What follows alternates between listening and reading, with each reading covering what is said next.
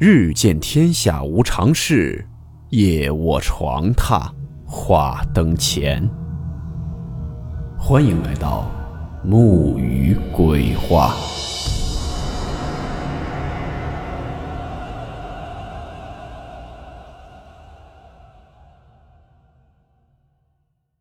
今天这个故事是发生在日本的一起真实的诡异案件。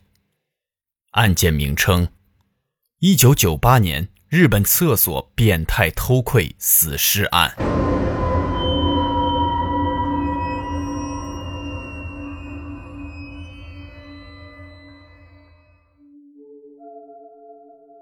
今天这个事件是一起非常出名的真实诡异案件，警方最后给出的结果还有很多令人不理解的地方，并且案件中所有的细节都透露着太多的匪夷所思。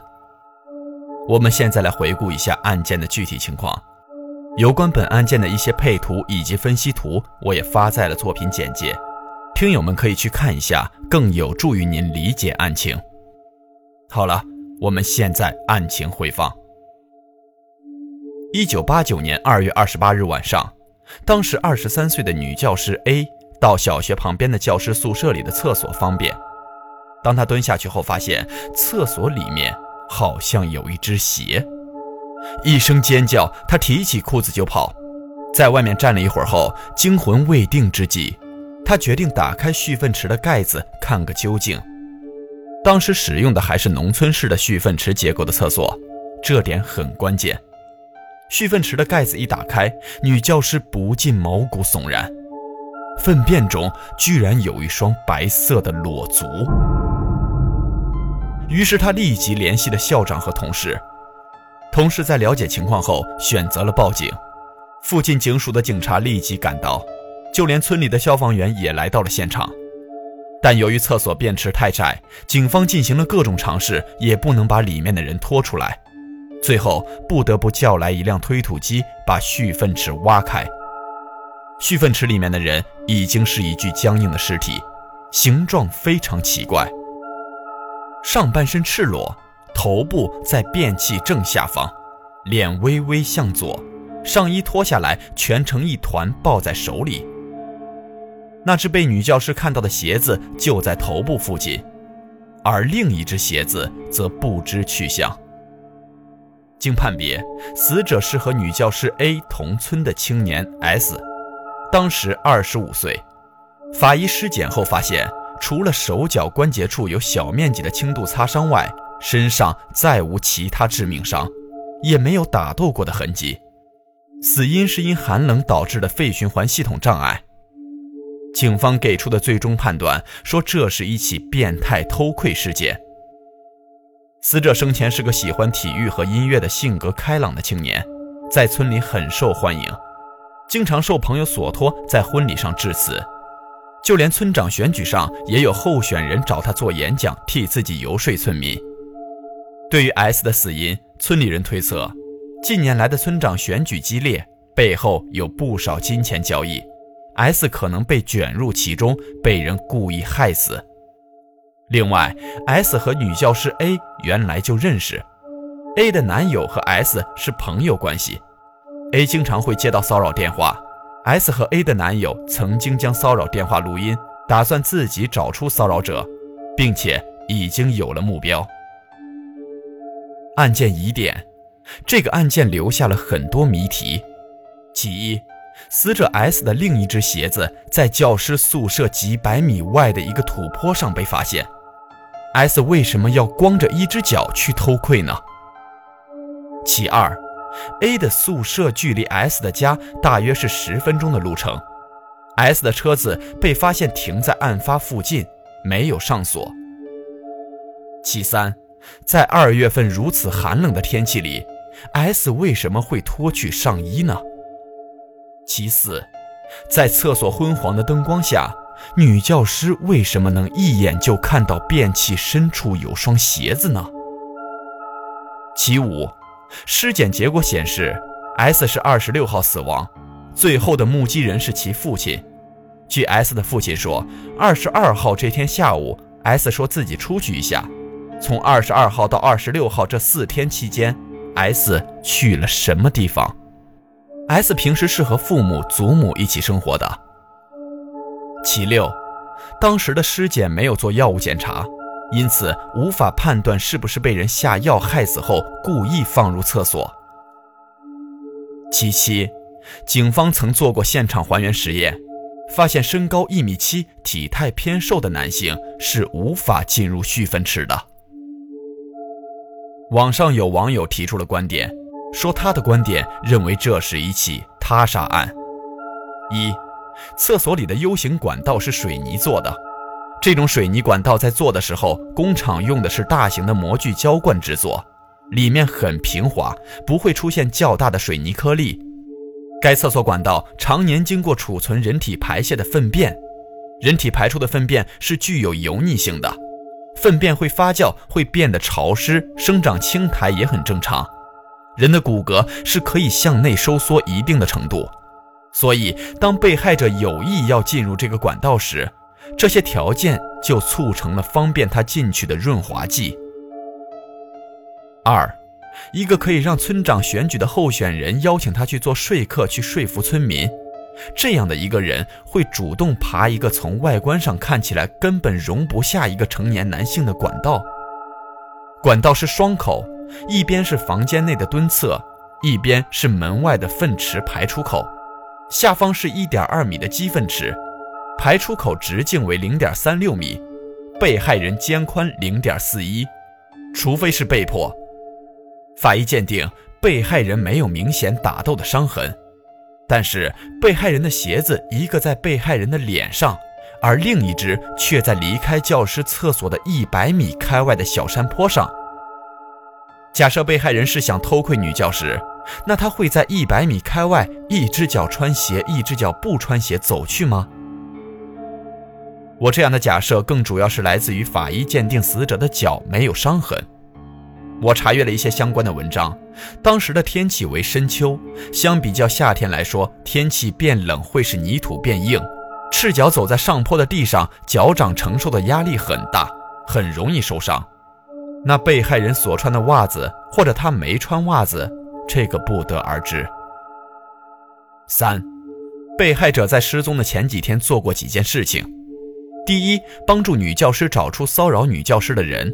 第二，帮助村长候选人说服村民，那就要说说骚扰女教师的这件事了。被害人是正面朝上，头部刚好对着女教师所用的蹲坑下面，会选择这样的方式，那选择人具有一定的偷窥技巧，不仅仅有这样的偷窥技巧，还要对女教师家里家外足够熟悉。在外面的排粪口是有盖子的。试问，被害人如果是卷入了村长选举收受贿赂中，那么假设被害人是在小山坡上第一次被害，为何行凶者千里迢迢把被害人搬运到女教师家的蓄粪池呢？更何况，凶手知道女教师家外有蓄粪池，还知道位置所在。更关键的是，凶手知道女教师这几天不在家。当时是日本在举行庆典的时间，学校也处在放假。但是女教师是独自居住，厕所是个人所用。最简单的是村长选举和女教师没有太大关系，凶手犯不着大费周章的设计。四，被害人性格阳光，被请多次在婚礼上演讲。五，被害人离开家时对父亲说出去一会儿，便失踪两天后被发现死于厕所管道里。六。U 型管道底部长1.2米，宽0.5米，管道底部狭窄，无法转身，能用手够到鞋的几率不大。七，被害人被发现时脱了上衣，并折叠抱在怀里，这是冷死的一种错觉反应，会感到全身发热，便会脱去衣服，这是即将丧失生命的表现。八，骚扰者会让人联系到偷窥狂、变态、猥琐之类。九，鞋子可以是凶手带到小山坡上，该条件必须是凶杀。综上所述，是我对这件案子的思路。结论解析：自杀结论。被害人在一百米开外的小山坡上突然想偷窥女教师，于是加快脚步，拼了命地跑掉了一只鞋，也不管不顾地跑到了没有人在的宿舍外的厕所排粪口，还瞎了眼地进了外观根本容不下一个成年男性的管道里，然后出不来，冻死在里面。这个结论是不问前因、不顾后果的自杀式结论。若是自杀，为何要面部朝上，将自己比作偷窥狂的模样？面部朝下不是更容易进去吗？又为何一只鞋在死者的脸上？结论二：骚扰者杀害被害人。被害人在调查骚扰者的时候发现了是谁，并在死亡的前两天，双方取得了联系，并且要求见面。见面的地点在女教师居住的地方一百米开外的小山坡上。双方发生争执，骚扰者迷晕了被害人，将被害人运到寝室外的排粪口。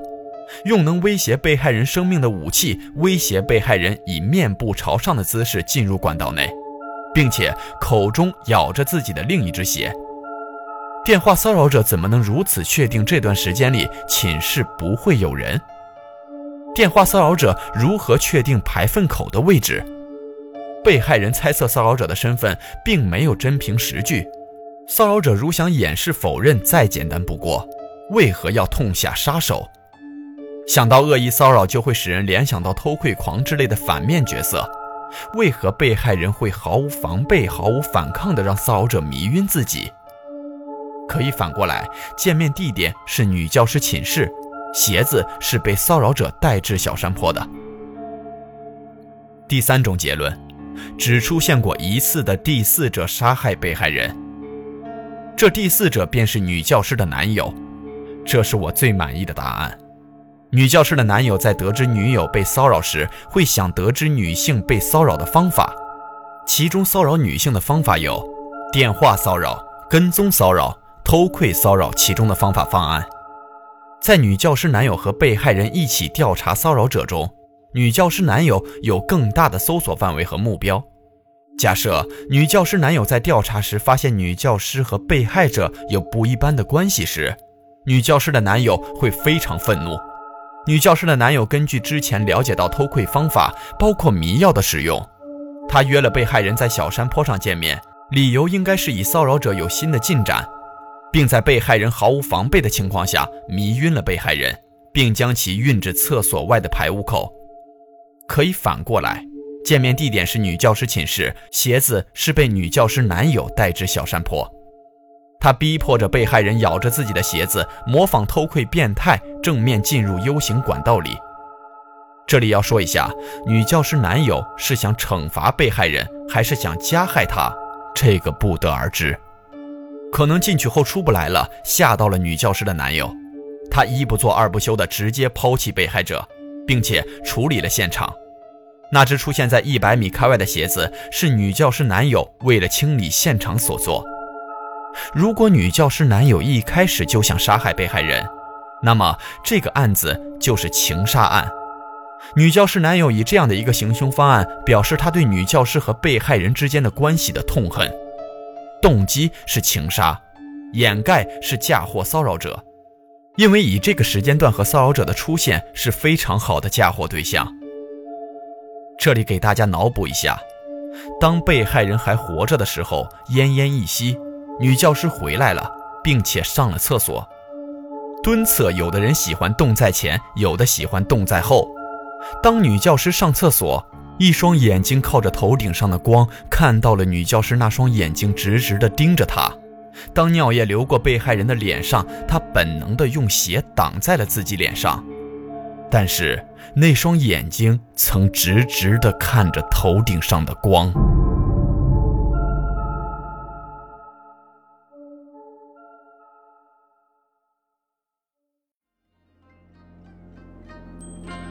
好了，我们今天的故事到此结束，祝你好梦，我们明晚见。